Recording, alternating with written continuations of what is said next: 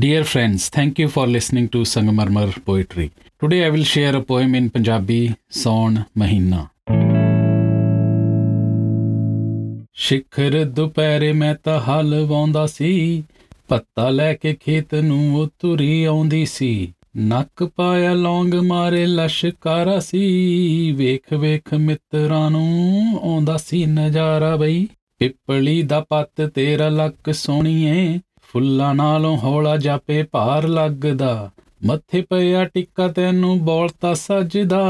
ਵੇਖ ਵੇਖ ਮਿੱਤਰਾਂ ਦਾ ਦਿਲ ਨੱਚਦਾ। ਸੌਣ ਦਾ ਮਹੀਨਾ ਚੜ ਗਈਆਂ ਪੀਂਗਾ ਨੇ। ਸਾਨੂੰ ਹਰ ਵੇਲੇ ਮਾਹੀ ਦੀਆਂ ਤਾਂਗਾ ਨੇ। ਹਰ ਵੇਲੇ ਰਹਾ ਮਾਹੀ ਨੂੰ ਉਡੀਕਦੀ ਦੂਰੋਂ ਪਏ ਦਿਸੇ ਉੱਡੇ ਧੂੜ ਬੱਕੀ ਦੀ ਹਰ ਵੇਲੇ ਰਹਾ ਮਾਹੀ ਨੂੰ ਉਡੀਕਦੀ ਦੂਰੋਂ ਪਏ ਦਿਸੇ ਉੱਡੇ ਧੂੜ ਬੱਕੀ ਦੀ Thank you for listening. If you like it, you may like to share with your friends and family. Please leave your comments, suggestions on Instagram, Twitter, Facebook, or YouTube. I will talk to you next week, same time, same day. Till then, hope and peace.